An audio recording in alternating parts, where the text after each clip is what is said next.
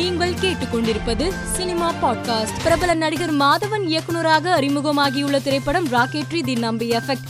இப்படம் ஜூலை ஒன்றாம் தேதி திரையரங்குகளில் வெளியானது. இந்நிலையில் இப்படம் குறித்து நடிகர் ரஜினிகாந்த் பாராட்டு தெரிவித்துள்ளார். ராக்கெட்ரி திரைப்படத்தை அனைவரும் கட்டாயம் பார்க்க வேண்டும்.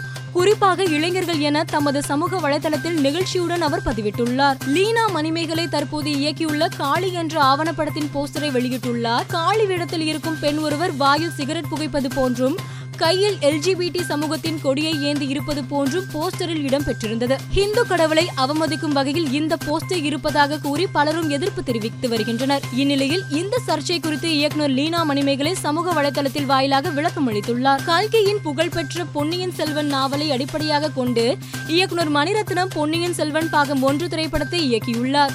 இந்நிலையில் இப்படத்தின் புதிய போஸ்டர் ஒன்று வெளியாகியுள்ளது.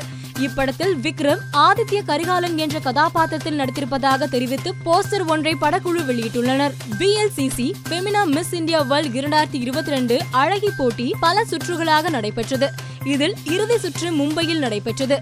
இந்த அழகி போட்டியில் கர்நாடகாவை சேர்ந்த Sini Shetty Miss India World இரண்டாயிரத்தி இருபத்தி ரெண்டு பட்டத்தை வென்று முதலிடத்தை பிடித்தார். விஷால் நடிப்பில் உருவாகி வரும் லத்தி படத்தின் இறுதிக்கட்ட படப்பிடிப்பு சென்னையில் இரவு பகலாக நடந்து வருகிறது.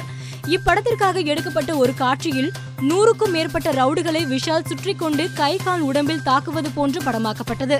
அப்பொழுது எதிர்பாராத விதமாக விஷால் காலில் நிஜமாகவே அடிபட்டதால் துடுதுடுத்து அவர் கீழே விழுந்தார். பின்னர் உடனடியாக மருத்துவமனைக்கு விஷாலை அழைத்து சென்று சிகிச்சை அளிக்கப்பட்டது.